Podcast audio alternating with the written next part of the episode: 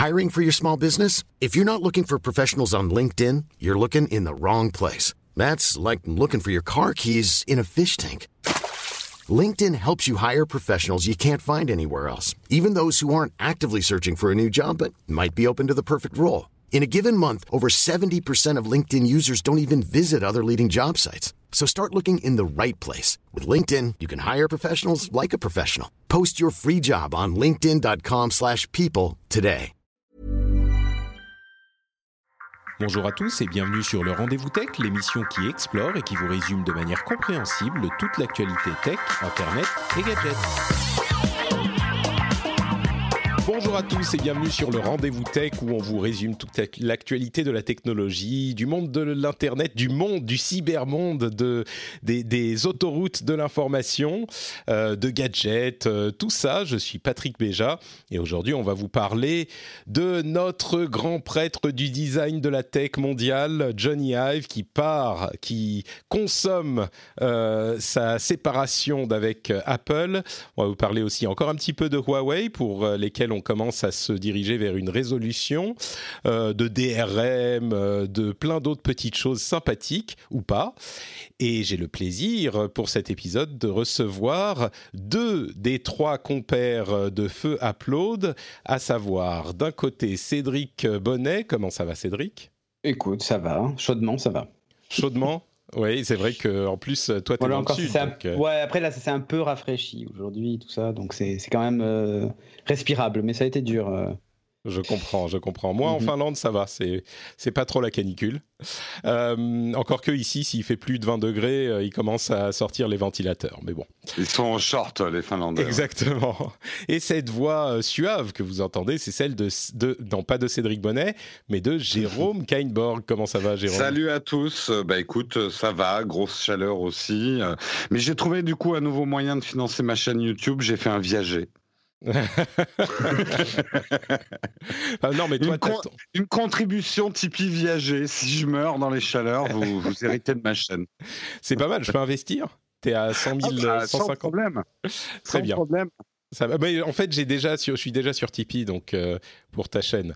Donc ça veut dire que Ah, j'ai non, mais, déjà- euh, ah oui, non, mais il va falloir payer le supplément viager. Ah d'accord, ok. De 1000 euros par mois, quoi. Ah quand même, ok, ok. ah, bon. bah oui, attends. euh, Je vais en parler à mon comptable alors.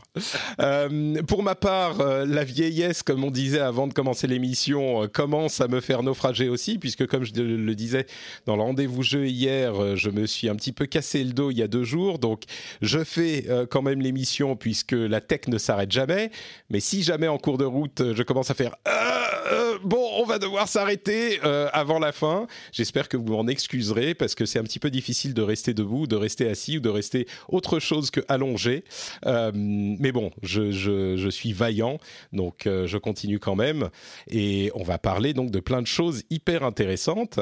À commencer, comme je le disais, par cette annonce qui a euh, envoyé un, un- un- comment on dit earthquake en français? Un tremblement de terre dans le monde de la tech de Johnny Ive qui part euh, d'Apple. Avant ça, bien sûr, je vais remercier très chaleureusement les auditeurs qui soutiennent l'émission à travers Patreon, qui n'est pas encore en viager, euh, mais peut-être que ça arrivera. Aujourd'hui, je remercie spécifiquement Stéph- Stéphane Jupil, Benjamin Bertrand, Fabien Grange, Yannick Drouel, Maxime et Wilfried, et bien sûr tous ceux qui choisissent de faire euh, continuer l'émission grâce à Patreon. Merci à vous tous. C'est, vous le savez, hein, c'est très facile de contribuer. Et si vous avez le prix d'un café ou le prix d'une bière à, attribuer à l'émission, n'hésitez pas à aller faire un tour sur patreon.com/slash rdvtech. C'est grâce à vous que l'émission existe.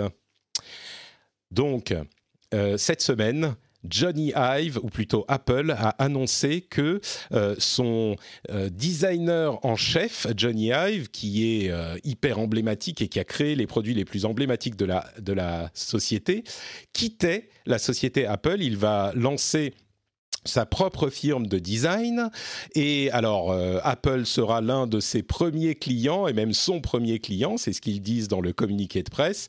Euh, évidemment, c'est un événement hyper important parce que comme je le disais, euh, l'image d'Apple c'était un petit peu deux choses, c'était Steve Jobs d'une part et Johnny Ive d'autre part. J'ai entendu de nombreuses comparaisons aux Beatles pour dire que l'un était John Lennon l'autre Paul McCartney. Et donc, puisque l'un a malheureusement péri et que l'autre s'en va, est-ce qu'il reste plus que euh, Ringo Starr et George Harrison euh, chez Apple quoi? C'est un petit peu la, préoccupation.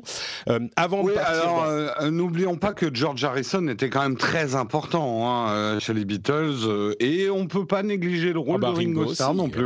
Oui, mais bon, il n'est pas non plus complètement incohérent de dire que les Beatles sans John et Paul c'est pas exactement les Beatles non plus. Donc, euh, mais bon, bref, cette euh, petite euh, comparaison mise à part. quelle est votre première réaction à cette, à cette annonce Peut-être, bah, Cédric, qu'est-ce que tu en as pensé, toi?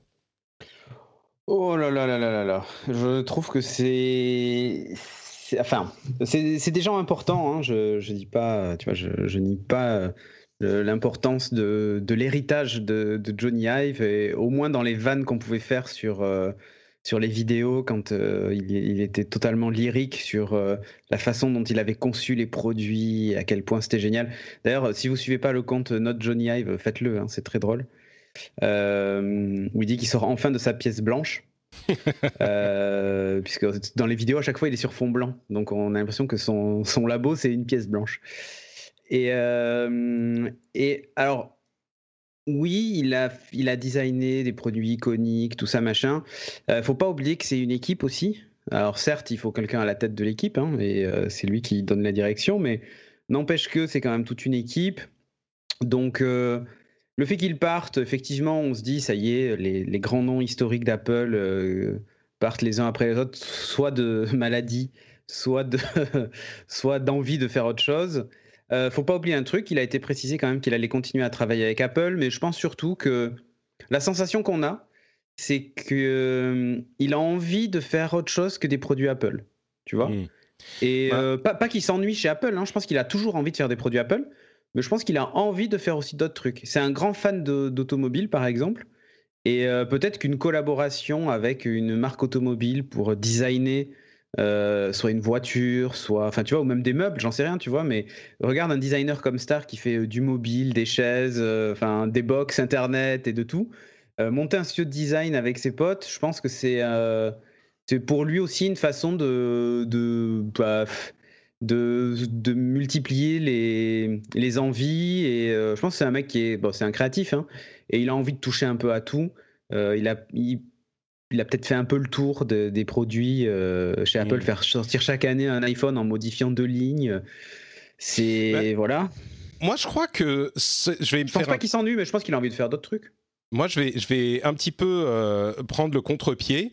Je pense qu'il s'emmerde euh, et que ça fait un moment qu'il s'emmerde, euh, qu'il a fait beaucoup de choses chez Apple, mais que ça fait maintenant des, des mois, voire des années qu'il a envie de faire d'autres choses. Il s'est plongé à corps perdu dans le design du, du nouveau campus et du vaisseau spatial qui, ouais, mais je sais pas si tu te souviens de ça quand même. Je sais pas si tu te souviens de ça quand même. c'est arrivé à un moment où il y avait des rumeurs de son départ parce qu'il passait beaucoup de temps euh, à Londres euh, et il voulait, euh, il voulait revenir en gros chez lui quoi. Et, et ça, sentait un peu le bon écoute, je vais te donner un, un, nouvel os à ronger, ça sera le campus Apple, ce sera le projet de, pas de ta vie, mais un énorme projet monstrueux qui laissera une marque dans l'histoire, tu vois, c'est un peu ça. Projet architectural incroyable. Euh, et ben, il est arrivé au bout. Et après ça, tu fais quoi? Bon, je pense qu'il a. D'ailleurs, si non, mais c'est ça. T'es en train de dire qu'il s'emmerde. Non, je pense qu'il a envie aussi d'autres choses. C'est pas qu'il s'emmerde, mais tu sais, sa vie, elle est pas forcément là-bas. Il a un âge où il a peut-être envie de se rapprocher, euh, pourquoi pas des siens ou autres. Faut pas oublier un truc, c'est que dans le communiqué qu'ils ont fait sur euh, Love From, ils expliquent que. C'est Love Form, ouais. il y a une faute de frappe, ouais. Ouais, ok.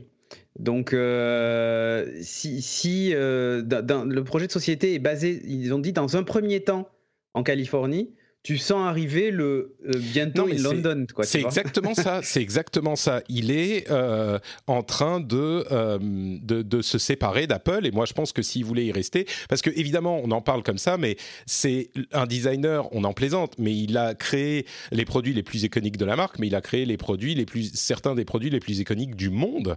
Et c'est un élément. Tu disais oui, mais il y a d'autres personnes qui font du design. Oui, c'est vrai. Si on veut prendre un petit peu le contre-pied, il y a euh, euh, quand même un génie de design chez Apple et c'est Johnny Ive et c'est pas négligeable. Il a fait, euh, il avait commencé. Oui, il a fait des Magic Mouse incroyables qui se chargent par le cul. Alors on va, top, hein. on va pouvoir en parler, mais des produits comme le, le, premier iMac, vous savez, le transparent là, qui a révolutionné la manière dont on pensait au matériel des ordinateurs. Évidemment les iPods, évidemment les iPhones, les iPads, plus récemment les AirPods, bon, ils sont attribués plus ou moins à l'équipe de Johnny Ive, pas une autre équipe. Euh, c'est euh, un, le goût de Steve Jobs était euh, le, truc qui tempérait peut-être ou qui travaillait de concert avec Johnny Ive. on peut pas nier que ça va quand même changer un petit peu les choses. Jérôme, toi qui es dans ce monde de, des arts plastiques et graphiques et du design, dans une autre vie, oui. Oui, mais on, on, on peut pas nier le fait que Johnny Ive est un pilier ou était un pilier d'Apple, non? Ben, je, pense, euh, euh, Cédric a complètement raison. Je pense que euh, dans le sens où les designers, surtout à ce niveau-là, les Stark et autres, il y a un moment, tu arrives à 52 ans, euh, il a un capital énorme pour se faire un nom. Il en a marre de laisser Stark designer, le moindre cure-dent qui sort. Euh, il veut, il veut faire de la thune. Hein. Euh, il est certainement très bien payé, mais il est ambitieux, hein, Johnny Ive. Et c'est pour ça qu'il en est là. C'est un designer ambitieux. Et il y a une chose chez les designers, pour le peu que je connaisse des, des designers produits. pour eux, c'est très important effectivement de pas s'enfermer euh, dans un domaine. Euh, c'est-à-dire que dessiner, je, rigole à peine en disant, mais euh, le designer qui arrive à révolutionner le balai de chiottes ou le cure-dent, c'est vraiment très prestigieux pour un designer de travailler sur des objets du, du quotidien, comme un couteau de cuisine, une chaise et des choses comme ça, et de travailler également dans le luxe. Et je pense que tu as également raison, euh, Patrick. C'est pas qu'il se faisait chier, mais même si chez Apple il a pu créer, ce qu'il est arrivé aussi, enfin, il est arrivé chez Apple à un très bon moment c'est que après les ordinateurs, Apple a commencé à s'ouvrir et à fabriquer des objets du quotidien. Il était très impliqué dans la montre, par exemple. Johnny Ive, il était très impliqué, mais je pense que la montre a montré à Johnny Ive euh, la limite où il pouvait pas aller. C'est-à-dire, euh, dans, chez les designers, il y a un prestige à fabriquer des objets de très haut luxe. Et euh, c'est la première génération d'Apple Watch à 18 000 dollars. À 18 000 dollars, c'est pas vendu du tout. C'était, lui pensait qu'il allait pouvoir porter Apple même dans ce territoire du luxe, du vrai hein, luxe. Je parle pas des, smartphones au prix d'un SMIC parce que ça c'est pas du luxe, c'est juste de l'indécence. Mais euh, je parle du vrai luxe, les, produits à 20 000 euros et tout. Et qu'il a envie, on l'a vu récemment, il a désigné un Leica euh, qui vaut 50 000 euros, des choses comme ça. Il, a besoin de. Hein, il est toujours avec son pote là, de l'Apple Watch, euh, Houston, ou je sais plus comment il s'appelle. Mais... Et euh, je pense que effectivement, là, il a juste envie de se faire un peu plus d'argent, d'avoir sa propre boîte, d'avoir Apple comme client, c'est pas mal comme départ, euh, mais quelque part, il aurait très bien pu survivre. Enfin, avec le nom qu'il a, Enfin, il est aussi puissant que Stark dans le monde du design. Euh, il peut coller son nom n'importe où, ça fera vendre le produit, quoi. Donc euh, ça, c'est un pouvoir immense. Et juste, je termine là-dessus. Je pense, je, là, je vous prends tous les deux au contre-pied, que c'est une très bonne nouvelle pour Apple. Alors justement, c'est à ça que je voulais en venir. bon, ce que ça veut dire pour Johnny Ive, on n'est pas inquiet pour lui, c'est certain. mais Qu'est-ce que ça veut dire pour Apple Ce qui nous intéresse peut-être un petit peu plus dans, le rendez-vous tech. Euh, on, a évidemment cette euh, euh, image d'Apple qui est de moins en moins innovant depuis la mort de Steve Jobs. L'un des éléments qui, est, qui restait, bah, c'était Johnny Ive et ses designs iconiques, peut-être selon certains à défaut d'être innovants le fait de perdre Johnny Ive, euh, c'est quand même une, ça change ce que peut faire Apple. Est-ce que c'est pas un coup dur euh, pour Apple euh, et, finalement, moi, c'est un petit peu ce que je crois. Je ne sais pas si je crois que c'est un coup dur, mais ce que je crois, c'est que cette idée que Apple va continuer à travailler avec lui, avec sa société, c'est un coup vraiment à moitié de pillard pour dire non, non, il est encore là, même si c'est une transition. C'est pour faire la transition de manière la moins inquiétante pour les marchés et pour les consommateurs possible. Mais qu'est-ce que ça veut dire pour Apple Et je te redonne la parole, Jérôme, du coup. Euh, tu penses pas que ça va quand même changer des choses? Bah, moi, j'ai pas la même lecture que euh, le, le, leitmotiv qui est de dire euh, Apple n'innove plus depuis la mort de Steve Jobs. Je suis, de manière choquante, on me l'a fait remarquer, euh, de ceux qui pensent que le décès de Steve Jobs a été plutôt une chance pour Apple, dans le sens où Steve Jobs n'aurait pas pu accompagner Apple dans la dimension internationale qu'il a pris maintenant. C'est-à-dire, ce que je veux dire, c'est quoi le succès d'une société? C'est de faire des wow effects à une keynote? Ou c'est de vendre des produits Si c'est de faire des wow effect à une keynote, on peut dire qu'Apple a perdu quelque chose avec la mort de Steve Jobs. Si c'est de vendre plus de produits et de devenir une, une société de la stature dont on la connaît aujourd'hui, on peut dire bravo Tim Cook. Et je suis pas certain, c'est mon analyse, que Steve Jobs aurait aussi bien fait que Tim Cook cette transition d'une société challenger de l'informatique à une société internationale qui maintenant va distribuer du service. Mais euh, et c'est pareil, et c'est pareil pour euh, Johnny Ive. Euh, c'est bien, là, ça reboot Apple, ça va faire du bien, place aux jeunes. Euh, mmh. Il va falloir effectivement qu'ils mobilisent des nouvelles énergies en intérieur, mais c'est une équipe un peu vieillissante quand même. Euh, il va falloir du 109. On commence à en voir émerger du côté de l'Apple Watch, etc. J'ai même, mais tu vois, j'ai pas encore retenu leur nom.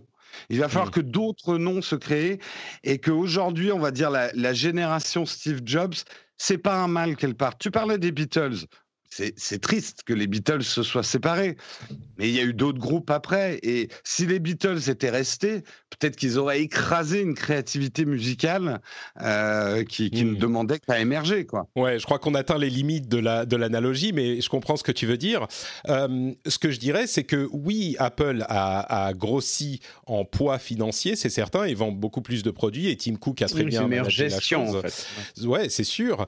Euh, et même peut-être un petit peu, peu au-delà de ça, mais des sociétés qui vendent plein de produits, il y en a des tonnes. C'est pas ça qu'on attendait et qu'on espérait d'Apple. C'était quelque chose de différent. Non, technophile. Mais non, non, bien sûr, mais c'est de ça qu'on parle. On parle de du statut. En fait, j'ai peut-être mal formulé la question, mais le statut d'outsider de de, de, de troublion, euh, de troublion, de, de, de, bousculeur d'Apple, est-ce qu'on n'est pas en train d'en perdre le dernier, euh, le dernier architecte?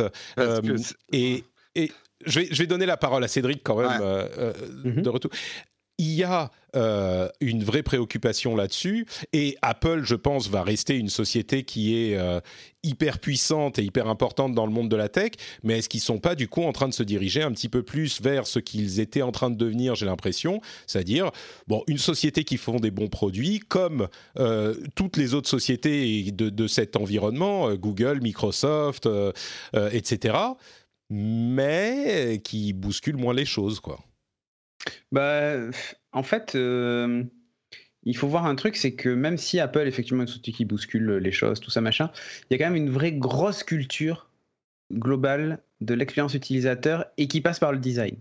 Que ce soit au niveau des interfaces, que ce soit au niveau du matériel, même si parfois ils se sont plantés, hein, rappelez-vous l'iPod Shuffle sans écran, euh, ce genre de truc, où bon, tu te dis en termes du enfin, du, du X, c'est pas incroyable. Je, vais même, aller plus loin, excuse-moi, je t'interromps. Euh, il y a plein. Je vais te laisser finir et puis je vais, parler parce que je vais du coup dire ce que je pense vraiment après. Mais vas-y, finis. Il y, a beaucoup de choix qui ont été faits en défaveur de l'utilisateur pour des questions de design.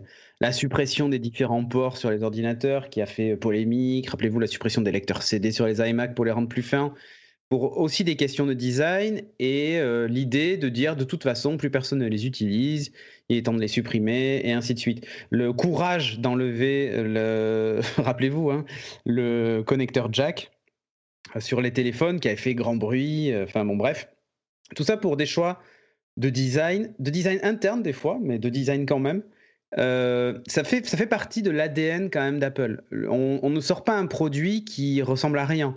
Ils sont assez souvent moqués des PC à l'époque, hein, des PC qui étaient que des cubes, des boîtes beige euh, triste euh, quand eux sortaient des, des iMac, euh, des iMac bah justement le premier grand produit de Flower Power, enfin voilà, qui était qui était gay, coloré et qui changeait de l'informatique traditionnelle. Non, mais, c'est exactement de ça qu'on parle. C'est Johnny Ive qui avait mené cette révolution. Oui, mais ce que je veux dire, c'est que Enfin, Johnny Ive, il a fait des enfants dans son équipe et dans, et dans tout ça. Donc, ah, euh, d'accord. donc, il y a un héritage. Non, mais il y a un hmm. héritage, euh, Johnny Ive chez Apple. Et euh, je pense pas que le fait qu'il parte, tout d'un coup, les produits vont ressembler à des PC moches, tu vois. Hmm. Euh, je, je n'y crois pas une seconde. Que en plus, alors évidemment, on nous dit ils vont continuer à travailler avec lui, tout ça. Il sera peut-être que là pour donner le, sa vision et Apple l'appliquera ou pas d'ailleurs, tu vois mais mm. euh, il continuera à donner sa vision, à expliquer comment il voit le produit. Et ensuite, c'est l'équipe de design interne à Apple qui fera euh, les choix et qui, euh, qui mm. s'occupera de ça.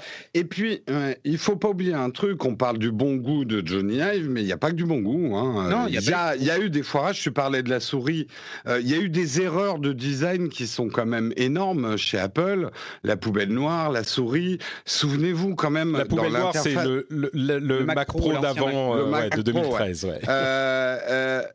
Moi, par exemple, j'ai toujours, j'ai eu toute une époque où, effectivement, ancien graphiste, les produits étaient jolis, mais l'interface ah avec des galaxies euh, pourpres, violettes dégueulasses, là, on aurait dit un jeu vidéo des années 80. Euh, il y, avait du, il y a, toujours eu un mélange d'ailleurs de mauvais goût et de bon goût, je trouve, chez Johnny Ive. Euh, et je trouve que, au contraire, moi, les produits qui sont sortis récemment, que ça soit d'ailleurs en, service, en software ou en hardware, ont une sobriété qui me plaît plus. Là, je, suis en train de regarder le fond d'écran de d'iOS 13. Euh, bah, ça me plaît plus que des fonds d'écran que j'ai vus sous l'ère Johnny Ive. Quoi. Oui, je pense bah, qu'il a évolué parce que c'est un gros fan de rétro, hein, Johnny Ive. Il faut pas oublier ça. Hein. Moi, que la, la, partie qui me plaît chez lui, c'est justement le fait qu'il s'intéresse beaucoup à l'automobile et aussi je suis passionné de ça. Et il fait partie d'un jury, entre autres, qui juge des, vieilles voitures. Et qu'elle, pour le coup, euh, c'est en termes de, grandiloquence, de cuir, de chrome à l'intérieur et tout ça, de boutons, de machin, on peut pas dire que ce soit la sobriété absolue. Mmh. Euh, et il y a toujours eu, c'est un peu ce, ce truc-là chez lui de, de, de retrouver des choses très modernes, très simples, très pures et d'autres euh, et parfois au milieu tu te retrouves avec quelque chose qui bah, fait pas du tout moderne ou est un peu rétro euh, voilà. Et bon il y a eu comme on dit il y a eu du bon du mauvais. Et je pense sincèrement que dans ses équipes il a formé des gens des gens l'ont suivi pendant des années euh, pour moi c'est pas la Donc vous n'êtes pas hein. inquiet ouais. Moi, je, moi, je dirais et peut-être même que justement ça va libérer la créativité ouais, ouais moi je, je dis même c'est une bonne nouvelle moi je pense Ouais, moi je crois que je suis euh, au, final sur la, le raisonnement, je suis pas sûr qu'on est tous les trois euh, d'accord, mais sur les conclusions, on se retrouve quand même. Euh, j'ajouterais à la liste des produits douteux l'obsession de, finesse qui a conduit au problème de ah clavier mmh. avec les, Mac, les MacBook Pro, que moi j'utilise, mais je suis conscient qu'il y a effectivement ce souci. Les claviers, ils sont pas bons, ils en, a, ils en ont eu trois itérations et avant. C'est ça. Euh, il y a le, la touch bar qui mine de rien est euh, plus que plus flash que fonctionnalité. Et, bon, c'est quelques exemples. Il y en a d'autres. Il y a des, des choses excellentes comme les AirPods. La mais la batterie du Bossu sur les iPhones, c'était pas mal aussi. Hein. c'est moche. La batterie mm. du Bossu? Oui, la, batterie euh, avec batterie supplémentaire. ah oui, oui, bon, oui.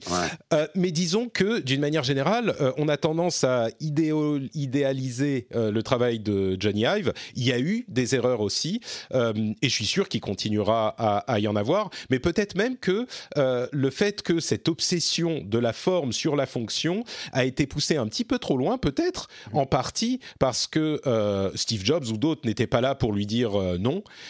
parfois et que là, euh, oui, je suis d'accord, ça, ça euh, renouvelle un petit peu les choses, ça rafraîchit euh, le l'équipe. Euh, on a désormais, euh, je ne sais pas si vous vous souvenez, mais il y a quelques années, euh, Johnny Ive était devenu était passé responsable. Il était déjà du design industriel, mais aussi des interfaces homme-machine. Des interfaces, oui, pour iOS 7. Exactement, 7 ou 8, je ne sais plus. 7, 7. Et, et, et, toutes les interfaces homme-machine passaient pour lui, par lui aussi. Et certains ont dit ah oui, mais du coup maintenant il y a quelqu'un qui fait le design industriel et quelqu'un qui fait les interfaces. C'est Evans Hankey pour le design industriel et Alan Dye pour euh, les interfaces. Et donc, ça veut dire qu'il n'y a pas une personne, on a vu Marco Armand dire, ça, il n'y a pas une seule personne qui s'occupe du design.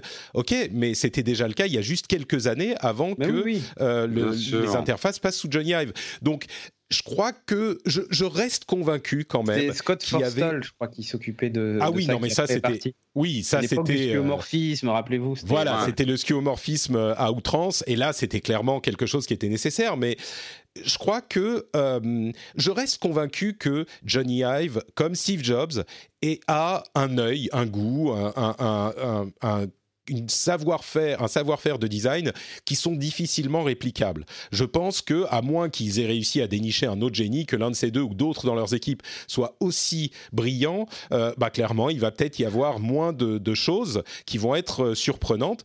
Ça ne veut pas dire que ça donne pas de nouvelles opportunités moi, je pense qu'on risque de se diriger vers quelque chose de, comme je disais, plus comparable à ce que font les autres boîtes. Mais ça ne veut pas dire qu'il n'y a pas des opportunités, on verra. Et, puis on va conclure, hein, parce qu'on a déjà passé un moment là-dessus. Mais vas-y, Jérôme. Non, non, bah, non, non, j'allais, j'allais enchaîner sur autre chose, donc. Euh. Bah, en deux mots, plus rien à dire. non, mais censuré ici, c'est inadmissible, je m'en vais. Allez. Voilà, voilà, j'en ai marre. la, voix du peuple n'a plus son expression. C'est une dictature. Euh, quels sont pour vous les, allez, les deux objets euh, Apple de l'ère Hive euh, que vous préférez? Je donne les miens. Comme ça, je vous coupe l'herbe sous le pied, vous devrez chercher. Euh, moi, c'est le Pencil 2 et les AirPods. Mmh, Cédric? Oui, moi, les AirPods aussi. Et le dernier, Mac, le dernier iPad Pro. Ok. Moi, je dirais, euh, je vais remonter un petit peu plus loin. Euh, je vais dire les EarPods parce que c'est tellement, c'est devenu le fait de les faire blancs, c'était tellement euh, euh, inattendu et bizarre, et c'est devenu un, phénomène de société. Et les AirPods, dont j'ai chanté les louanges dès que je les ai eus euh, dans les oreilles à une époque où tout le monde continuait à les trouver complètement ridicules, et c'est vrai qu'ils ont l'air un peu cons, mais c'est un produit tellement bien designé. tout le monde en a aujourd'hui. Hein. Oui, mais, bien sûr. Tout le monde a l'air con. Hein. Aujourd'hui, c'est ça. L'avantage. Au moins, quand tout le monde a l'air con, t'as plus l'air con. T'as plus l'air con, exactement. Mais c'est vraiment devenu un symbole de, de personnel et de société c'est assez euh, bon. Et bien sûr, je pense qu'on peut pas oublier euh, le, premier iMac qui, les jeunes ne s'en souviennent pas, mais le premier iMac euh, translucide, ça, ça a complètement, ça a influencé le, monde. Aussi était fou. Mm. il, y en a eu plein, il y en a eu tellement que. Bon, euh, en, deux minutes pour finir sur Apple, euh, la bêta publique de iPadOS est disponible, enfin de tous les, OS. Euh, Cédric, je sais que tu l'as installé et désinstallé parce qu'il marche pas très bien avec LumaFusion que tu utilises beaucoup. donc peut-être à, Jérôme qui, qui utilise son iPad énormément. Qu'est-ce que tu penses de cette nouvelle version de l'OS maintenant que tu l'as utilisé un petit peu? Bah, mon iPad est mieux que mieux. Euh, non, mais quand j'avais eu le dernier iPad Pro, j'en avais déjà chanté les louanges dans une vidéo. Euh, et je trouvais que iOS 12 avait fait faire énormément de progrès à l'iPad euh, dans, ses fonctions de productivité. bah là, ils ont encore poussé plus loin et c'est très élégant ce qu'ils ont fait. Il y a des trucs un peu déroutants. Il y a une petite courbe d'apprentissage quand même. Mais c'est super malin ce qu'ils ont fait. Et puis, bien évidemment, le fait de pouvoir avoir un disque dur externe, euh, bah, euh, ça, paraît con. Hein. Ils auraient dû le faire il y a, six ans, mais euh, mais ça ouvre beaucoup de possibilités, tout en gardant ce côté sécurisé d'un iPad. Hein. C'est pas non plus, euh, je vais pas pouvoir installer des points exe sur euh, mon iPad et, euh, et, foutre le Bronx. Non, non, il est, il est vraiment bien iPad OS. bah, en tout cas, pour ceux qui veulent tester d'utiliser un iPad en productivité, c'est bien. Pour ceux qui regardent Netflix sur un iPad, ça changera rien. Hmm. D'accord. Voilà. Moi, je suis, euh, j'attends encore un petit peu. Je trouve que c'est intéressant, qu'il y a des choses pas mal, euh, mais je crois qu'encore une fois, euh, les avancées d'utilisation promises lors de la keynote se sont retrouvées un petit peu déçues de mon côté, mais ça ne veut pas dire qu'il n'y a pas d'avancée. Et comme c'est à chaque fois le coup, et à chaque fois je me dis, oh là c'est bon, on va pouvoir. finalement, moi je peux pas, mais il y a quand même des avancées. Et bah, à force de faire des avancées à chaque fois, euh, ça finit par arriver quelque part. Plus lentement que ce qu'ils promettent, mais ça finit. Donc euh, bon, on verra, on en reparlera certainement quand euh, ils sortiront à l'automne tous ces OS. Euh, bah écoutez, on va faire une petite pause rapide pour vous parler de Patreon. Vous savez que Patreon est un système qui permet de financer les contenus que vous appréciez. Comment ça marche? C'est très simple. Vous allez sur patreon.com slash rdvtech, vous décidez combien d'argent vous donnez, 1 dollar, 2 dollars, 3 dollars. Euh, vous décidez combien d'épisodes vous soutenez par mois, vous décidez euh, absolument tout, vous avez le contrôle et vous pouvez vous arrêter quand vous voulez. À la fin du mois, l'argent que vous avez euh, payé vous est retiré de votre compte, donc cette petite somme, et euh, vous avez contribué à l'épisode, à l'émission.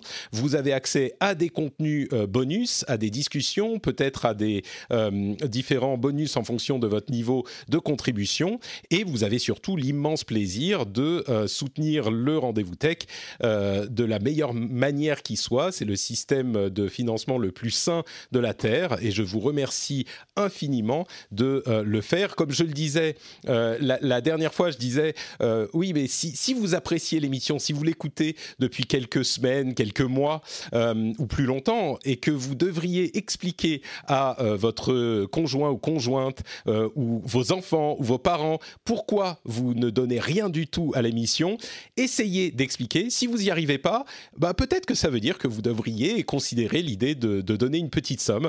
je disais ça et sur Twitter, il y a quelqu'un qui m'a répondu, écoute, j'ai essayé de le faire, j'ai pas réussi, donc je suis devenu Patreon. Donc super, bah, mon stratagème de folie marche euh, complètement, donc je le renouvelle. Euh, merci à tous ceux qui choisissent de soutenir. Le lien est juste dans les notes de l'émission, patreon.com slash rdvtech. Vous y allez, même sur votre mobile, ça se fait en deux minutes montre en main, et vous aurez fait une bonne action pour cet été. Euh, je pense que vous en serez fiers et heureux à l'avenir. En plus, on m'a on m'a dit que ça rend beau et intelligent de soutenir l'émission sur Patreon. Donc moi, je sais pas, mais c'est ce qu'on m'a dit. Ça marche pas toujours Hein. Cédric, si, toi, t'es beaucoup plus beau et beaucoup plus intelligent. Oui, ça ah va. Oui, oui, Jérôme est moins convaincu, mais, mais faites le test par vous-même, vous verrez. Pourtant, je me mets du Patrick sur le visage tous les matins, mais... On va avancer euh, donc dans les sujets.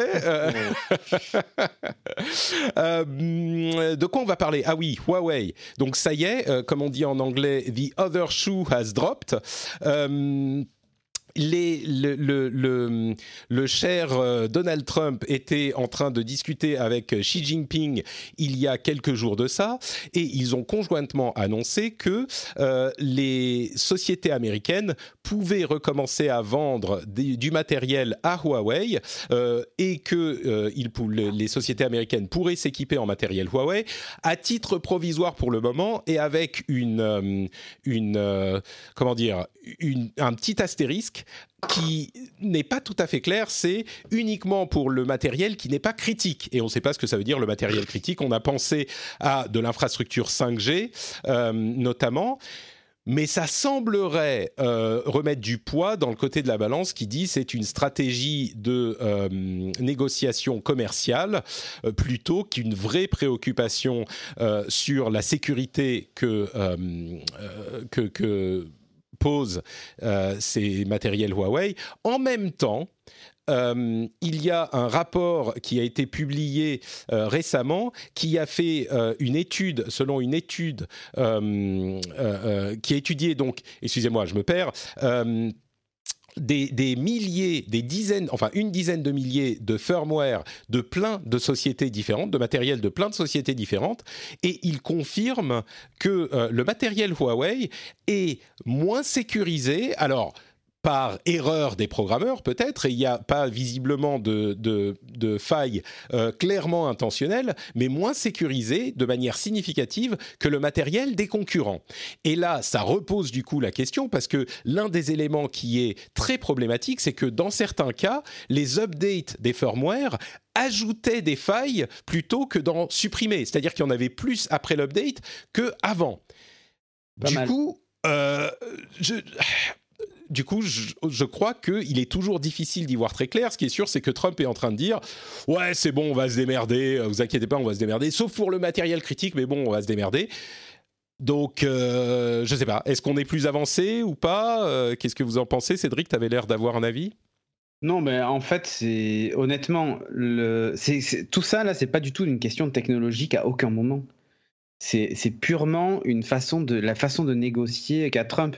Il a dit OK, euh, le, Donc toi, premier dans, du côté, euh, c'est une stratégie de, de clairement. En fait, ces mecs, ces mecs-là, euh, Huawei devient le. En plus, c'était devenu le deuxième constructeur mondial devant l'américain Apple, le machin et tout ça. Ils se sont dit, c'est un bon moyen de taper une grosse boîte chinoise et en gros de prendre en otage Huawei dans des négociations.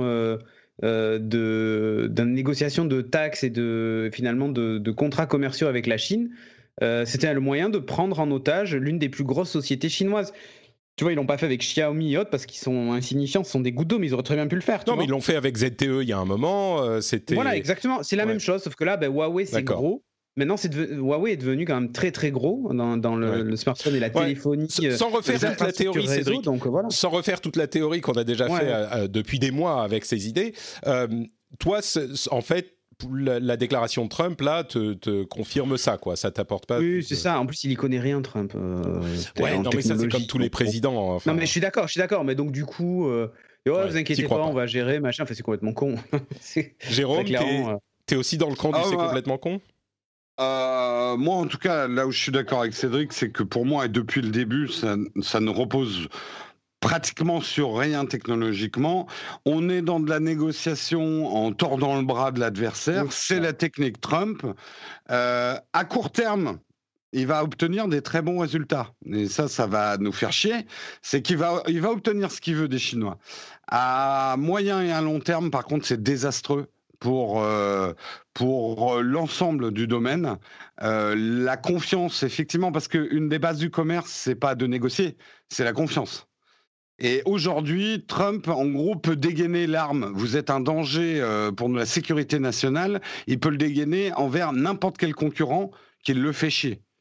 Euh, et ça, je pense que tous les pays, toutes les industries ont bien retenu la leçon. Oui, c'est ça. Et travailler avec des boîtes américaines, maintenant, ça va devenir très compliqué. Ils vont continuer à travailler avec des boîtes américaines parce qu'ils sont obligés pour l'instant. Mais, mais je, je, je, je pense que euh, Xiaomi euh, va le développer son OS et va construire le, tissu industriel qui lui manque en Chine pour plus que ça se reproduise. Bah, Quelque part, ZTE, ZTE était un coup de semonce. Euh, Huawei n'avait pas retenu la, la, leçon et la Chine non plus. Trump leur a tordu le bras, mais il n'a pas su lâcher du lest au bon moment. Il a, pour moi, il est allé trop loin dans de la négo de cowboy. Quoi. Euh, là, mm. c'était du, de la négo avec le flingue sur la tempe. Quoi. Et du coup, on a une ambiance dégueulasse hein, maintenant. Euh, je dirais que je pense que vous avez tous les deux raison et comme euh, on le dit dans cette émission depuis le début, il y a un petit peu des deux peut-être. mais je reste quand même. Euh, je pense que oui, ça va créer des problèmes pour le futur parce qu'ils vont développer leurs solutions euh, propriétaires, c'est sûr. Euh, je crois qu'ils auraient pu y aller de toute façon. Euh, et je pense que cette préoccupation de la sécurisation des matériels euh, Huawei n'est pas complètement euh, usurpée. La preuve, la qualité de leur firmware est un petit peu préoccupante. Et ne serait-ce que ça, peut-être qu'ils vont maintenant y prêter un petit peu plus attention. Et c'est une bonne chose. parce que, bon, bref. Mais au-delà, je crois que la seule véritable réponse, c'est le partenariat commercial qui continue et, aucun des deux ne peut aujourd'hui se euh, passer de l'autre. Peut-être que ça changera à l'avenir, mais ça aurait changé de toute façon.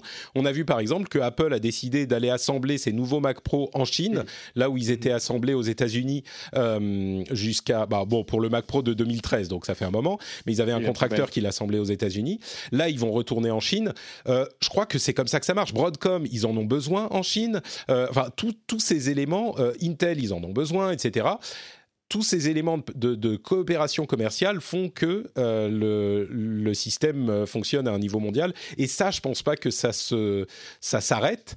Euh, et surtout si finalement les US trouvent un accord avec les Chinois. De toute façon, aujourd'hui, aucun pays, même de la taille de la Chine ou des États-Unis, peut construire un écosystème industriel autour de la tech en autarcie. Euh, le, monde s'est mondialisé. On me l'a dit hier, c'est les théories de Ricardo en économie. Donc je, pose ma science. Je sais même pas qui est Ricardo, mais ça a l'air cool comme nom. Euh, mais tout ça pour dire, les pays ont des spécialités. les industries n'ont plus de frontières déjà dans la tech. Donc euh, de dire on va ramener la prod aux États-Unis ou en France produisant la tech, c'est juste impossible. ça n'existe plus. quoi. cette histoire. Voilà. parlons un petit peu de DRM, de Digital Rights Management. Les livres achetés euh, chez Microsoft euh, sont inutilisables, illisibles, puisque les serveurs de DRM de Microsoft sont euh, en train d'être fermés pour cette catégorie en tout cas. Et ça a créé une levée de bouclier énorme du côté bah, de, de, tout l'Internet en disant Ah voilà, les dangers des DRM, c'est dramatique, c'est machin je ne veux pas minimiser les problèmes que posent ces questions de DRM, mais dans le cas du Microsoft Store, c'est-à-dire qu'en théorie, oui, ça peut provoquer énormément de problèmes. Euh, dans le cas Imagine the softest sheets you've ever felt. Now imagine them getting even softer over time. That's what you'll feel with Bowl and Branch's organic cotton sheets. In a recent customer survey, 96% replied that Bowl and Branch sheets get softer with every wash. Start getting your best night's sleep in these sheets that get softer and softer for years to come. Try their sheets with a 30-night guarantee. Plus, get 15% off your first order at bowlandbranch.com. Code BUTTERY. Exclusions apply. See site for details. Hiring for your small business? If you're not looking for professionals on LinkedIn, you're looking in the wrong place. That's like looking for your car keys in a fish tank. LinkedIn helps you hire professionals you can't find anywhere else, even those who aren't actively searching for a new job but might be open to the perfect role. In a given month, over 70% of LinkedIn users don't even visit other leading job sites. So start looking in the right place. With LinkedIn, you can hire professionals like a professional. Post your free job on linkedin.com slash people today. du Microsoft Store, euh, ils ont remboursé les livres que euh, les gens avaient achetés et ils ont donné un petit peu plus d'argent si vous avez fait des annotations, machin. Euh, alors oui, vous aurez plus accès à vos livres, mais euh, c'est, on a le choix quoi. On peut acheter un livre en papier. Si on n'avait pas le choix du tout pour les livres, pour les DVD, etc., ça serait peut-être un petit peu plus chiant. Mais euh, là, on peut toujours acheter des livres en papier. Si on choisit de les acheter par ce biais, c'est un autre euh, mode d'utilisation. Là, Microsoft rembourse les livres qui ont été achetés je crois qu'il n'y a pas, dans ce cas précis, à crier à l'assassinat les discussions sur les théories des, DRM restent euh, importantes et qu'est-ce que ça provoque dans notre rapport à, la propriété Je suis d'accord, si vous achetez quelque chose qui a des euh, restrictions d'utilisation dessus et qu'un jour le serveur que doit appeler le logiciel pour s'assurer que vous avez l'autorisation de lire le contenu, ben, si le serveur meurt ou que vous n'êtes plus connecté à Internet, ben, au bout d'un moment, vous pourrez plus utiliser votre contenu, ok mais je crois qu'on le sait, ou si on ne le sait pas, il faut le savoir et faire son choix en connaissance de cause. Et les DRM ont aussi euh, créé des, Dans un monde idéal, on n'aurait pas besoin de DRM. Je crois que malheureusement, dans certains cas, euh, pour des raisons qui ne sont pas forcément complètement justifiées, euh, bah, on en a quand même besoin. Et ça a créé énormément de choses, ça a permis énormément de choses. J'ai pas cette vision hyper euh, unilatérale euh, des DRM comme euh, une sorte d'instrument du, diable. Est-ce que vous, vous êtes un petit peu plus véhément sur, sur les DRM ou, ou pas? Je sais pas qui veut prendre le... Jérôme, vas-y. Euh, bah, je, je suis pas d'accord avec toi. Euh, je pense que effectivement, aujourd'hui, avec la dématérialisation, j'ouvre un petit peu le chose aux, produits, par exemple, sur Kickstarter, qui se plantent au bout d'un moment et qui, euh, t'es obligé d'être connecté à un serveur, ils disparaissent et du coup, le produit il marche plus. C'est un peu comme un livre que tu pourrais plus lire parce que la société qui a émis ce livre euh, numérique n'existe plus. Je je pense qu'on pourrait faire voter des lois selon il y a une obligation euh, pour euh, ces sociétés qui vendent des produits dématérialisés de euh, de laisser les choses en open source derrière ou en tout cas un accès, une obligation d'accès même si la boîte en elle-même disparaît ou de donner le code source ou et donc pour moi les DRM rentrent là-dedans quelque part Microsoft aurait très bien pu libérer les DRM en tout cas pour les gens je sais, c'est compliqué techniquement, on va me dire c'est pas possible et tout. Moi, je raisonne d'un point de vue de consommateur. Euh, tu dis ils ont été remboursés, ouais, mais c'est comme si on te disait euh, que tu avais acheté un truc, mais bon, on va vous le on va vous le reprendre, on vous donne un petit peu d'argent et que tu avais créé un attachement, je sais pas, à ce livre ou qui te servait. Euh... Oui, il y a des limites quand même dans ces analogies parce que comme je le disais, d'une part, tu as le choix d'aller acheter un livre physique, mais et puis là, tu peux partir sur des extrêmes et des analogies. C'est déjà très très rare ce qui est en train de se passer avec le Microsoft Store. La, raison pour laquelle il le ferme, c'est qu'il y avait quasiment personne qui l'utilisait. Bien sûr, on va avoir une personne qui l'utilisait qui nous envoyer un mail en disant si si moi je l'utilisais. Ok, évidemment il y en avait, mais tu prends des exemples qui sont euh, pas extrêmes mais qui sont euh, rares et on en tire des conclusions sur l'ensemble des DRM. Euh, non ouais ce, que je veux dire, c'est que, même si c'est une petite exception, un petit truc, aujourd'hui, on va basculer de plus en plus dans des biens immatériels qu'on achète, et le consommateur, aujourd'hui, a besoin de garanties. Euh, c'est ça que je, c'est juste ça que je veux dire. Je parle même pas du, que le Microsoft Store, mais aujourd'hui, moi, j'ai besoin d'avoir la garantie que mon produit euh, durera, même si la société qui me l'a vendu ne dure pas. Bah, il y en a pas avec les DRM. Ça ne marche pas comme ça. Donc ton choix, c'est pas de, forcer euh, la, non-utilisation des DRM. Ça, tu le fais en n'en achetant pas des produits DRMisés. Tu le fais en allant acheter des CD qui sont toujours disponibles, ou même des MP3 qui n'ont pas de DRM. Tu le fais en achetant des livres physiques. Euh, tu vois, ton choix, il existe. Il est juste pas celui que tu aimerais. Euh, mais bon, ça, c'est c'est pas comme ça que les choses marchent. Tu vois ce que je veux dire? bah, oui, mais si les gens n'achetaient pas des DRM, euh, des trucs avec DRM, eh ben peut-être que ça ferait bouger le marché, mais ça rend des services que les gens apprécient.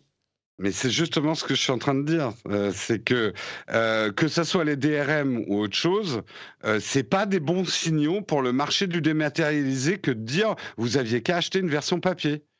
Ouais, ce que je veux dire, c'est que je crois que le marché du dématérialisé se porte très bien, même avec les DRM. C'est ça mon, tu vois, on prend l'exemple du Microsoft Store, effectivement, parce qu'il est problématique, mais il est très rare. Euh, oui, enfin, on pourrait parler des jeux. Enfin bon, on va pas. Non, non, mais, t'as raison, t'as raison. On pourrait parler de jeux vidéo. Sur la durée de vie des jeux vidéo, euh, l'obsolescence programmée d'un bien immatériel, euh, c'est un peu ce, ce que donne comme signal ce genre d'histoire. Cédric, t'es aussi méga anti-DRM. C'est génial. Pardon? Le jour où Steam s'arrête, tu perds tout ton catalogue de jeux, c'est génial. C'est sûr. Mm. Mais euh, ouais, enfin, anti-DRM, euh, oui.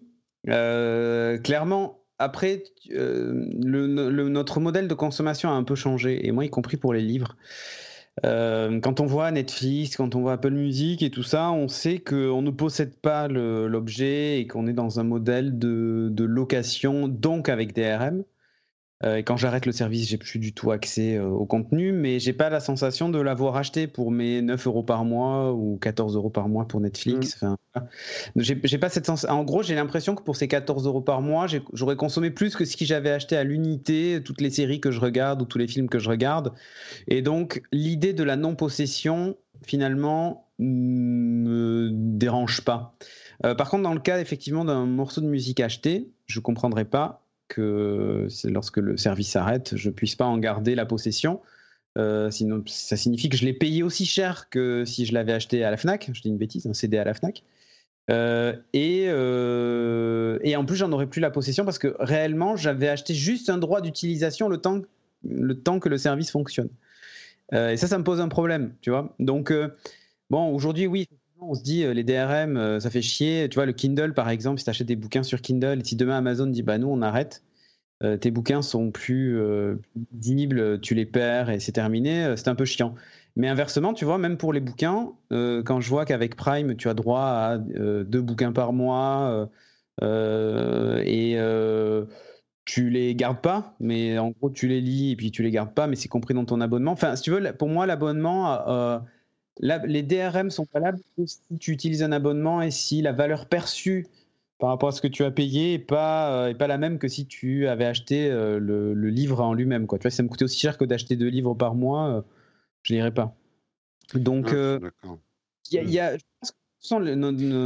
tu, l'as mieux expliqué que moi les avantages que, que créent les DRM en fait. Tu l'as beaucoup mieux expliqué que moi, donc merci. Ça crée des choses qui n'auraient pas été qui auraient pas pu exister sans. Quand on réplique pas exactement pile le même euh, modèle que là, on est sur de la location, les DRM existent, c'est normal. Il faut que. C'est comme quand je vais louer une trottinette. Hein. Si le mec n'a pas le moyen de la verrouiller à distance ou de la localiser, euh, autant te dire que pour 10 balles, euh, j'ai une trottinette électrique. on à voler l'objet. Donc là, c'est un peu pareil. Euh. Oui, mais c'est ça, mais si on devait comparer une économie un peu semblable de location.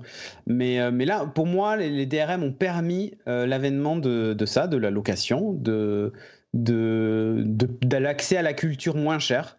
En gros, c'est un désavantage, mais qui offre un avantage, euh, un avantage euh, pécunier.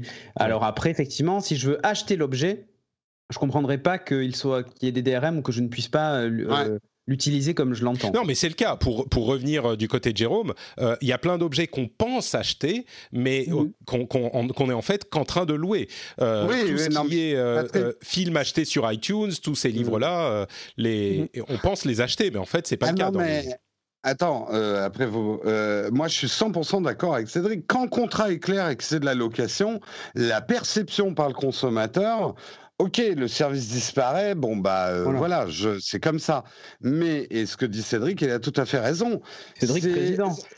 Finalement, c'est cette période intermédiaire de la dématérialisation, où pour vendre du dématérialisé, on nous a fait croire qu'on allait posséder, alors que comme tu le dis, Patrick, mm. c'était pas vraiment posséder le truc, quoi. Non, on a un droit d'usage. Il y, a eu un, il y a eu un mensonge dans le contrat, et c'est ça que je dis qui a donné un mauvais signal c'était c'était les toutes petites lignes euh, en bas du contrat. Vous avez une ah. licence d'utilisation. Mais ce que je veux dire, c'est que c'est c'est pas un truc de transition. C'est encore le cas aujourd'hui. Les gens qui achètent, peut-être peut-être qu'ils le savent plus ou moins, mais les gens qui achètent des qui achètent entre guillemets des films sur iTunes. Alors ensuite, on fait confiance à la société en question ou pas. Mais non, pas la musique, pas la musique.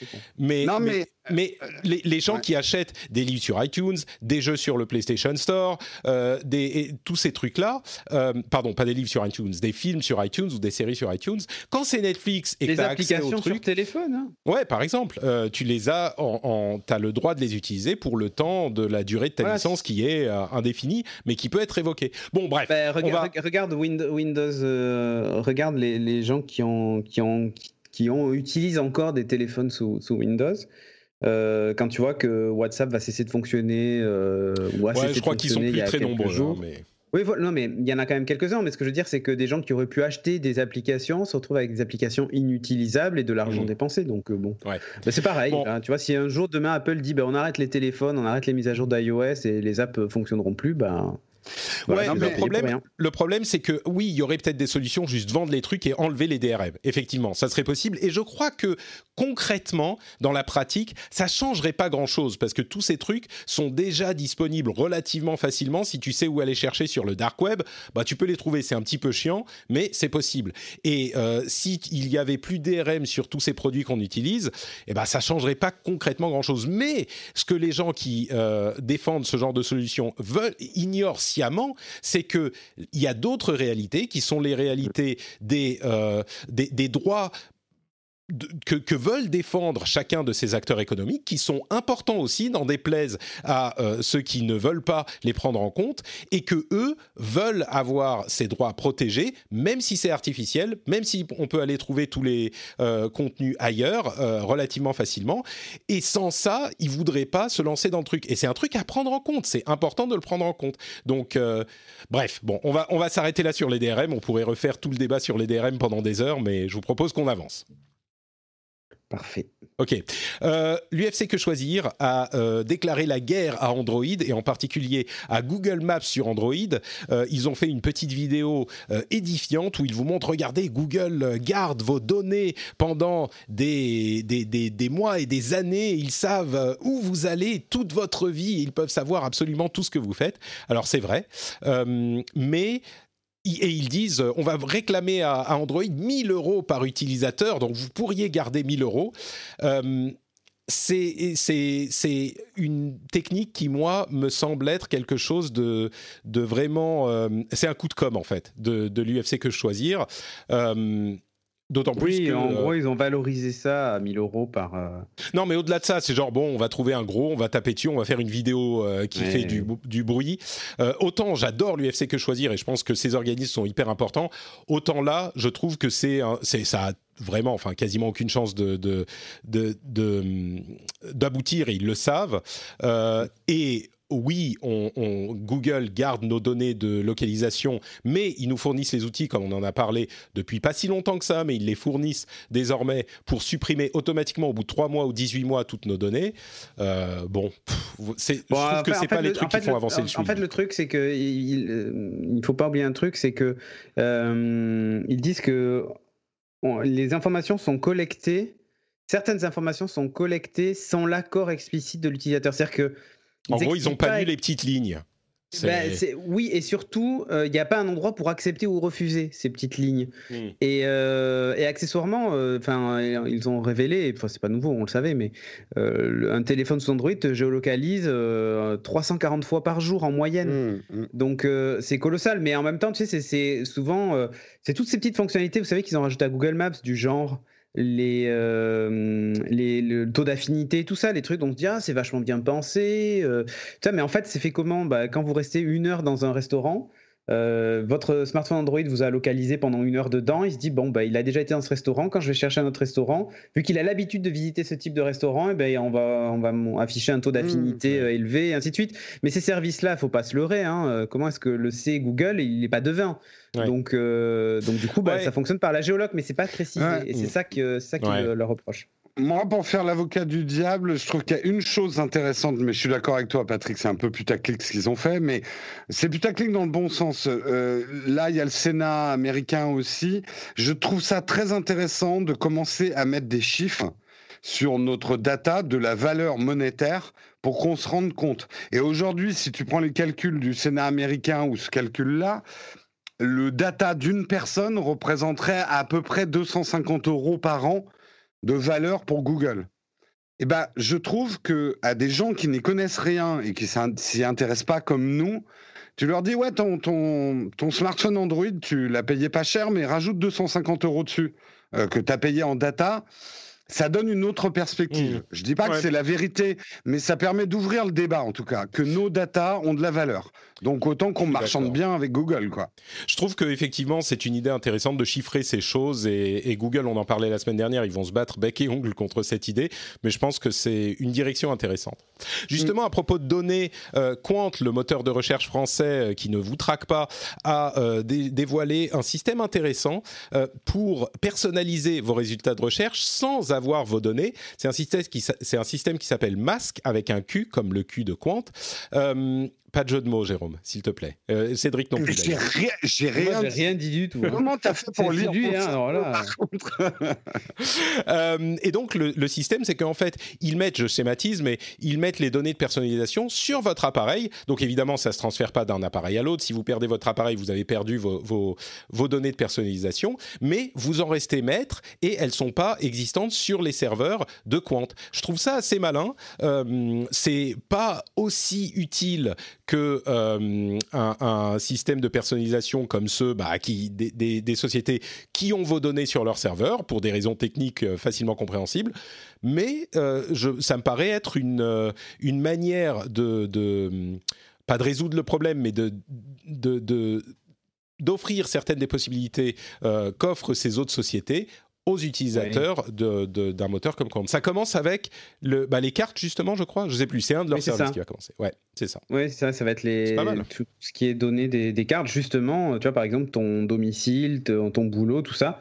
Ils n'ont pas ce genre d'informations, mais toi, tu les as en local sur ton, ton application. Et donc, toi, tu récupères la donnée brute et c'est ton téléphone qui va faire le traitement. C'est ça, et qui va filtrer euh, et tout ça. C'est pas mal. Moi, je trouve ça bien. Ouais, ils auraient pu faire un truc plus créatif avec genre, vous êtes peut-être là. Où tu sais où te, donner, trois points sur la carte. Vous êtes à un de ces endroits-là. Non, ça aurait été drôle.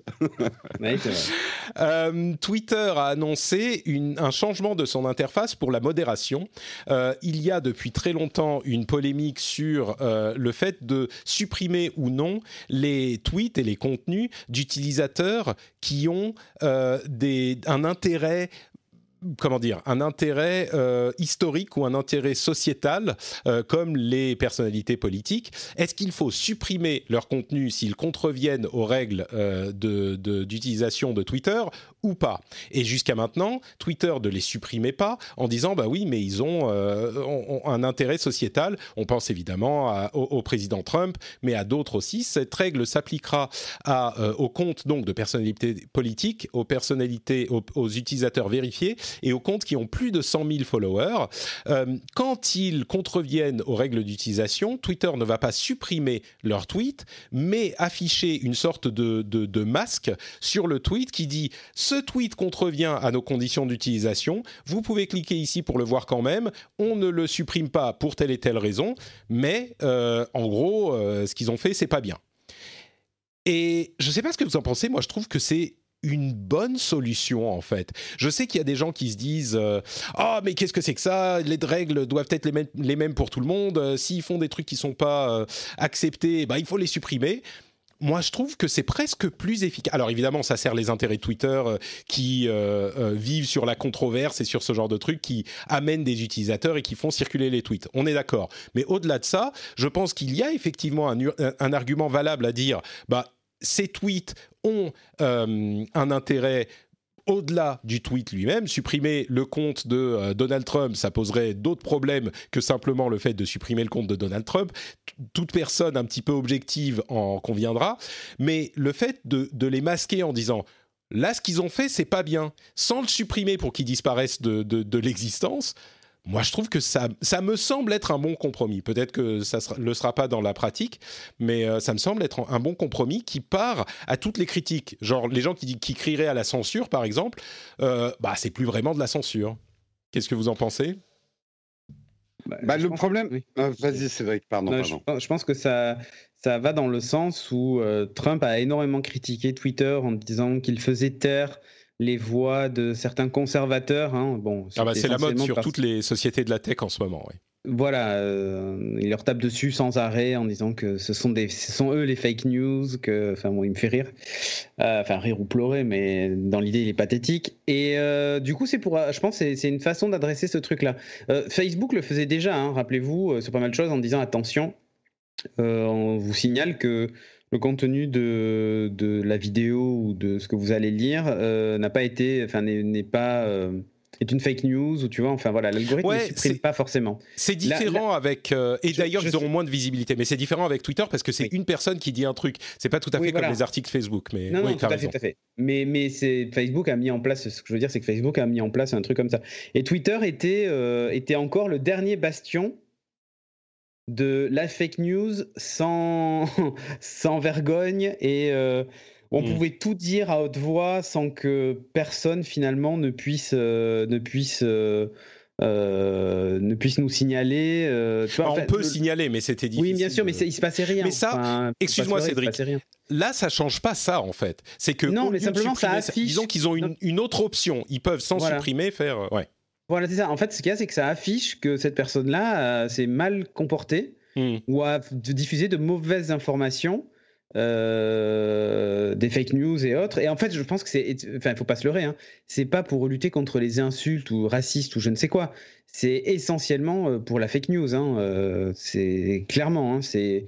Enfin, la fake news, oui, oui quand, on relate des faits qui, sont faux hmm. ou, non ou même euh, même par exemple le jour où euh, Trump dit un truc sur les immigrés euh, mexicains par exemple c'est pas forcément mhm. de la fake news mais tu vois s'il dit un truc insultant ça peut s'appliquer à ce genre de choses aussi Twitter va mettre un truc ça contrevient à nos règles et donc voilà ouais mais il le fait pas vraiment bah, il y a des fois, c'est justement oh, très discutable. Non, mais il est, à la limite. Je suis mais voilà, il est très limite. Et, il, est euh, génial pour ça. Hein. Il a. C'est juste qu'il a, il a une façon d'être limite et euh, de de pas de pas. Euh, enfin bon.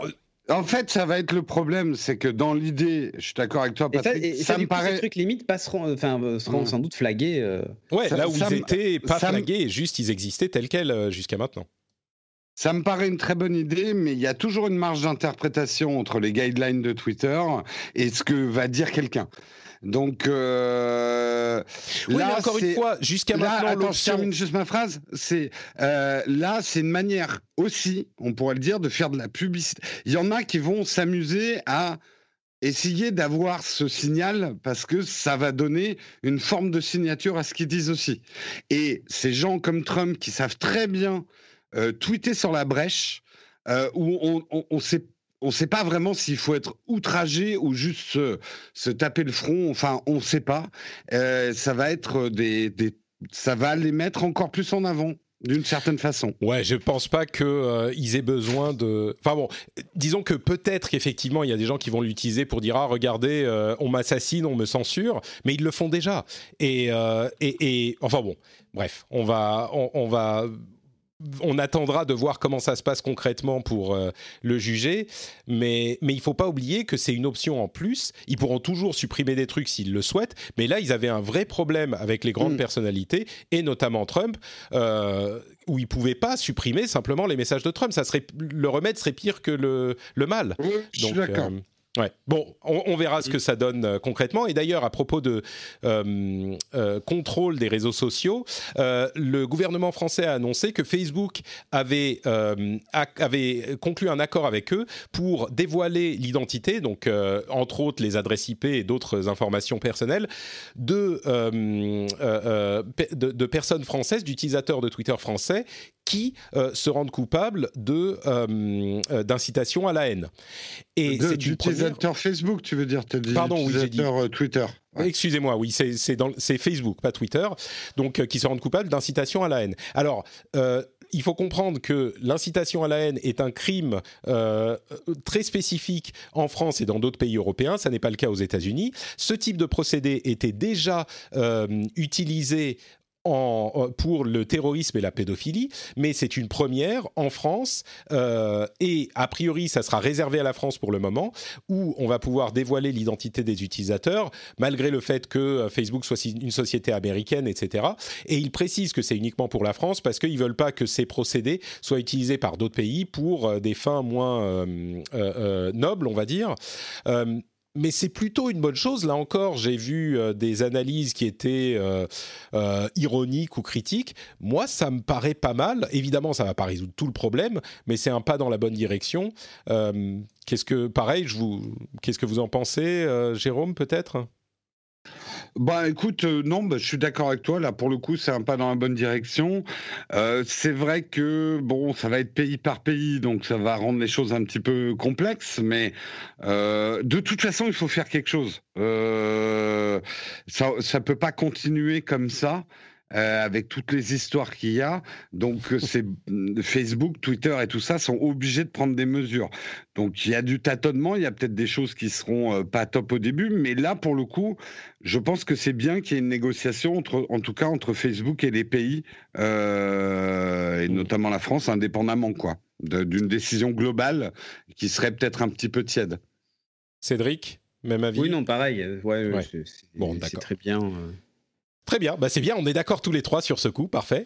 Euh, et puis il faut pas oublier quand même que euh, y a des cas, on a vu des, des, des, manifestations très importantes à Hong Kong qui sont organisées notamment par les réseaux sociaux et par Telegram. C'est intéressant, ils font euh, par exemple des sondages pour dire où est-ce qu'on va se réunir la prochaine fois. Puis les gens votent. Et quand ils ont voté l'endroit qui est le plus, qui reçoit le plus de votes, bah, c'est là où ils y vont. Et c'est des manifestations qui sont organisées sans vrai leader, donc sans une personne à arrêter ou ce genre de choses c'est juste un petit mot pour dire qu'il ne faut pas oublier que tous ces systèmes, alors là, c'est pas forcément Facebook spécifiquement, mais tous ces systèmes permettent aussi ce genre de choses et que euh, si c'est pas euh, géré de manière un petit peu prudente, eh ben les pouvoirs en place peuvent euh, facilement obtenir les informations de ces personnes et que c'est pour ça qu'il faut être prudent dans la manière dont on implémente les mécanismes de livraison de données privées, quoi.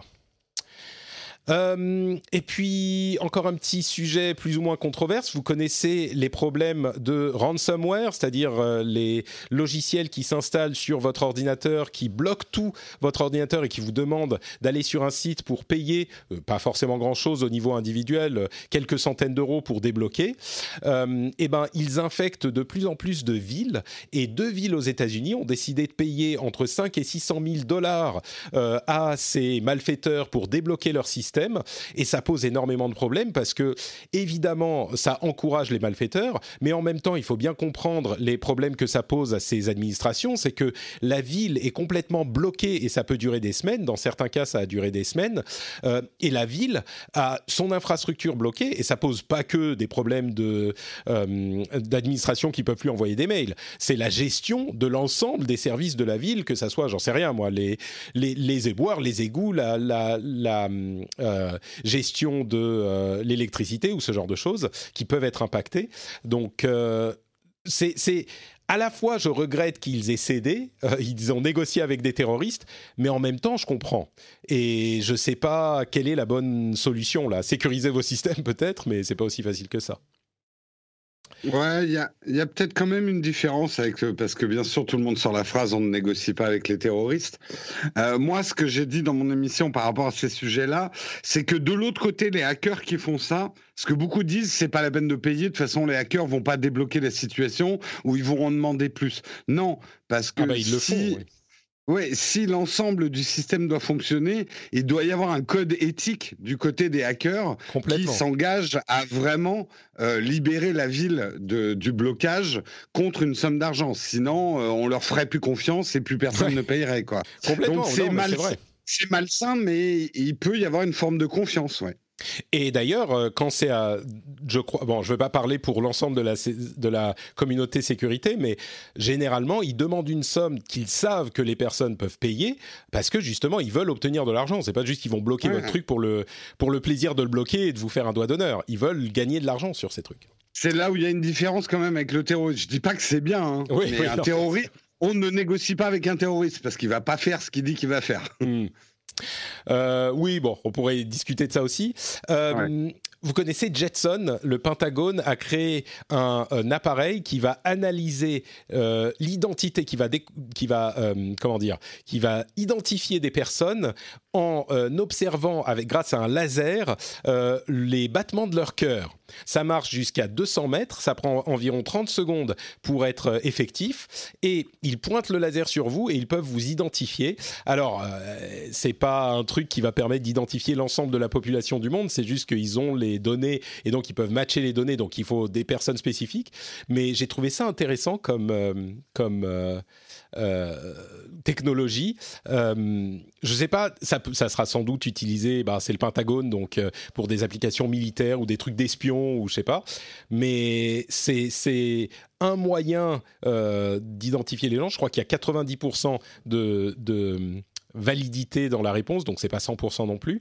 Mais voilà, si, si, vous voulez identifier quelqu'un avec un laser, vous le faites avec le battement du cœur. Pas mal. Ça, me donne une idée de scénario dans le futur. Tu sais, autrefois, pour échapper à la police ou aux militaires, tu te faisais une fausse barbe. Là, le mec, il va aller manger des burgers pour, tu sais, péter son cœur et avoir un autre battement du cœur pour pas qu'on le repère avec le laser, quoi. Bon, normalement, ça marche pas s'il y a plus de. Genre, ça marche à travers un t-shirt ou une veste légère. Si tu mets un manteau, euh, ça marche plus. Donc ça va. Ah non, non, Là, l'idée, c'est de manger des burgers pour non, te mais Tu bois, tu bois des cafés, c'est tout. Voilà, tu ah, bois des cafés pour dérégler ton, ton battement euh, cardiaque, en fait. Pas bête. Bon, vous êtes hmm. des génies, euh, il faut que le Pentagone vous engage euh, aussi. Exactement. Euh, et dernière petite chose que je voulais mentionner par rapport à l'épisode précédent euh, sur le euh, Libra et Facebook et le Calibra. il y a eu pas mal de commentaires positifs, donc merci beaucoup à ceux qui ont apprécié l'émission. et parmi les critiques constructives que qu'on a obtenues, il y a des gens qui regrettaient le fait que on avait deux experts enthousiastes pour les crypto-monnaies qui n'ont pas été assez critiques de du système Et j'aimerais adresser cette, cette remarque. Je comprends tout à fait la remarque. Je dirais deux choses. D'une part, quand on parle de ce genre de système au moment de leur annonce avec un white paper et quand on établit les fondations techniques d'un système, je pense que le plus important est d'avoir des gens qui s'y connaissent pour savoir de quoi on parle, qui comprennent ces systèmes et qui savent ce que ça implique et comment ça fonctionne pour savoir si c'est sécurisé, si c'est euh, anonymisé, si c'est etc. Tous, tous, toutes ces questions. Euh, et donc, forcément, quand on va aller chercher des experts, on va avoir des experts qui connaissent les crypto-monnaies, donc qui a priori sont enthousiasmés par les crypto-monnaies. Si vous, vous avez le nom d'un euh, économiste super calé qui connaît parfaitement bien les crypto-monnaies et les réseaux sociaux et l'informatique et l'économie internationale, transnationale et les systèmes bancaires, qui en plus est critique de ces choses-là, je suis preneur du nom. je serais très heureux d'avoir ces informations. Euh, mais bon, quand on a des experts, généralement, c'est des gens qui connaissent ces sujets. D'autre part, euh, il y a énormément de gens qui parlent des aspects négatifs je pense sincèrement, sans vraiment maîtriser beaucoup les sujets, mais peu importe, on a ces euh, euh, avis euh, vraiment négatifs sur les choses, et je crois que ce qui manquait, c'était cette appréciation technique des sujets, cette appréciation experte.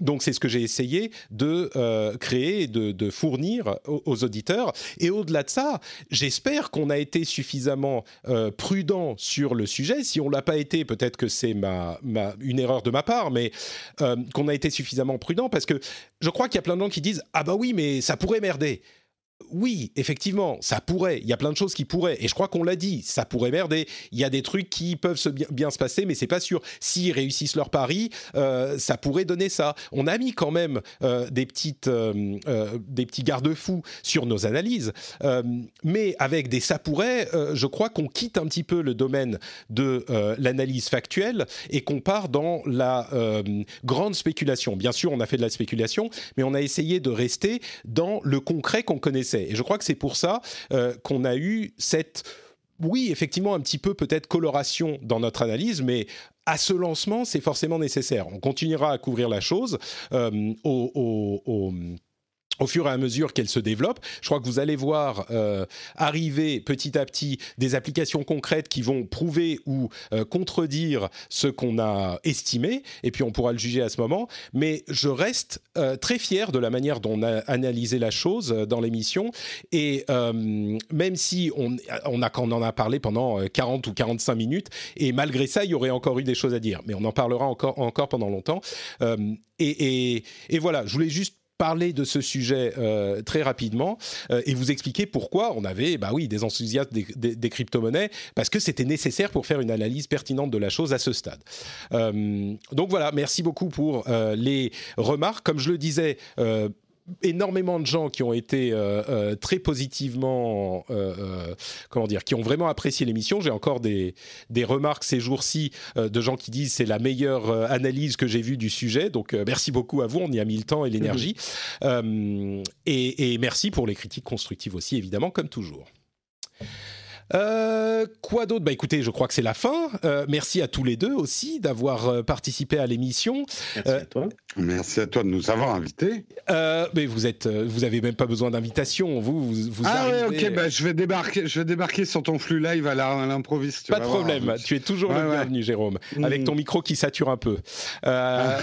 c'était, j'ai pas voulu te faire la remarque parce que c'était pas trop grave, mais justement, si on veut un petit peu plus de Jérôme, où on va dans la vie? Eh ben, si tu veux du Jérôme tous les jours de la semaine, eh bien, euh, toujours ma matinale, Techscope de 8h à 9h sur ma deuxième chaîne YouTube, donc Nowtech Live, et puis sur la chaîne principale, des tests, des tutos, euh, de la tech, de la photo et de la vidéo. Donc, c'est Nowtech sur YouTube. Super. Cédric, euh, où te retrouve-t-on? Bah, sur, renegade.fr, sur Twitch essentiellement, euh, voilà, où j'anime diverses émissions comme Beats le mercredi soir sur la tech. Euh, et puis voilà, c'est pas mal. Et sur Twitter, à Cédric Bonnet. Ah, mais c'est déjà très bien. Merci beaucoup, Cédric, et merci à Jérôme. Pour ma part, c'est Note Patrick sur Twitter, Facebook et Instagram. Si vous voulez euh, retrouver l'émission et euh, commenter, vous pouvez le faire sur FrenchSpin.fr. Euh, j'ajouterais que je vais partir en vacances pendant euh, quelques semaines pendant cet La été. chance. Oh, Ouais. le scandale Hey, je, je, je- tu vois, je me disais, euh, allez, là, je commence à être un petit peu fatigué. Je- J'en parlais avec les patriotes et je disais, euh, ça fait maintenant cinq ans depuis que je suis podcasteur et même plus longtemps parce que quand j'avais entre guillemets un vrai travail, euh, quand j'étais en vacances, bah, je faisais quand même les podcasts, donc j'avais pas de vraies vacances. Et depuis que je suis podcasteur, c'est certainement pas de vraies vacances. Euh, donc ça fait cinq ans que je suis en mode euh, start-up euh, crunch tout le temps et je crois que je commence à en ressentir les, les conséquences. Et genre deux semaines plus tard, mon dos qui se bloque, je me dis ok ouais donc effectivement là. Ah non, mais c'est le début de la fin. C'est comme le départ de Johnny Ive d'Apple, quoi. C'est plus ce que c'était. Ouais, bah justement non, parce que je vais prendre des vraies vacances pour la première fois depuis des années. Euh, et donc le rendez-vous tech euh, sera pas vraiment en vacances en fait, parce que je vous ai préparé des épisodes spéciaux. Il y a certaines personnes que vous connaissez bien qui vont euh, prendre aussi le relais dans euh, l'émission. Donc le rendez-vous tech continuera, mais pendant quelques semaines sans Patrick euh, qui part se reposer, j'espère. En même temps, le petit est en vacances aussi, donc je ne sais pas à quel point ça sera du repos. Euh, mais euh, voilà, il y en a un qui connaît bien là. Ouais. Travail, va. Ouais. Non, tu devrais faire des émissions et tout Ouais, ça. ça. Tu as besoin de ça. Ouais, juste Patrick, j'ai oublié de dire un truc sur. euh, vous allez retrouver une interview de Patrick. On est en train de terminer le montage. On va dire dans les semaines à venir, parce que je donne pas de date de sortie, une interview de Patrick sur euh, sur ma chaîne où il nous parle du podcast et tout ça. Donc si Ah. vous êtes fan de Patrick, euh, voilà. interview passionnante d'ailleurs. Elle était captivante. On- ça fait plusieurs heures qu'on monte parce qu'elle est très longue. Bon, donc voilà pour tout ça, vacances, etc. Enfin, il y aura quand même un autre épisode la semaine prochaine. C'est à partir de mi-juillet que je serai en vacances. Donc, euh, vous inquiétez pas, je suis encore là en- pendant un petit moment. Et euh, bah, c'est tout. Bah, justement, on se retrouve la semaine prochaine. Ah oui, bien sûr, Patreon, patreon.com slash rdvtech. Depuis votre téléphone, là tout de suite, deux minutes, et vous devenez un euh, patriote. Et vous serez fier, heureux, les cheveux qui poussent, vous perdez du poids, tout ça. C'est magique. Ouais, ouais, alors les cheveux qui poussent. N'en parlons pas. Hein. Ouais, et pour la perte de poids, je préfère la méthode Cédric. hein, mais bon, après, je veux pas, je veux pas C'est- foutre la merde. hein. Ouais, ouais. Bon, donc on va se contenter de. Bah, on va s'arrêter là et on vous donne rendez-vous dans une semaine. Ciao à tous.